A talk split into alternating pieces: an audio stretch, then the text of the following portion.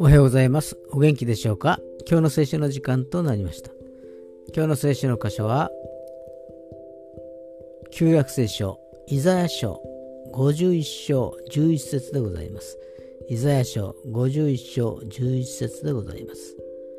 お読みいたします。主義に穴がれた者たちは帰ってくる。彼らは喜び歌いながらシオンに入り、その頭には常しえの喜びをいただく。楽しみと喜びがついてき、悲しみと嘆きとは逃げ去る。アメン。神様は私、この私があなたを慰めるとおっしゃってくださいます。大いなる慰めが私たちの悲しみも嘆きも包み込んでくださるでしょう。今日も主の平安がありますように。